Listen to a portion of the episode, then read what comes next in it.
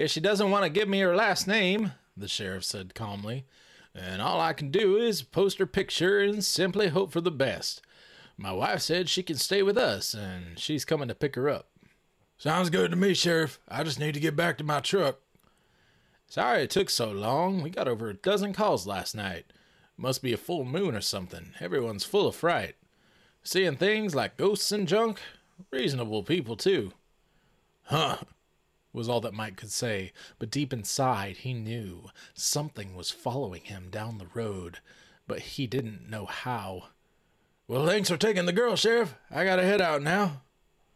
During that conversation between the sheriff and Mike Kraft, Melanie was in the other room lying down on her back. She stared up at the ceiling fan and then she heard a sound. The man's guitar was playing again and she sat up and looked around. She checked to see that Mike and the sheriff were still discussing her fate. She rolled her eyes at some of their words and slipped out the back gate. They can't tell me what to do. I've got to get away. She followed the sound of that guitar. Her siren song did play.